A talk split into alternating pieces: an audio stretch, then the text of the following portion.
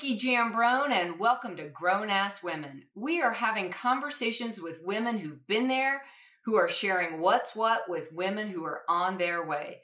Now, I'm a grown ass woman, and what I mean is I'm a woman of a certain age, and in the words of my grandmother, when you are a grown ass woman and you've had great experiences in your life, it's your obligation to share it with others and lend a helping hand.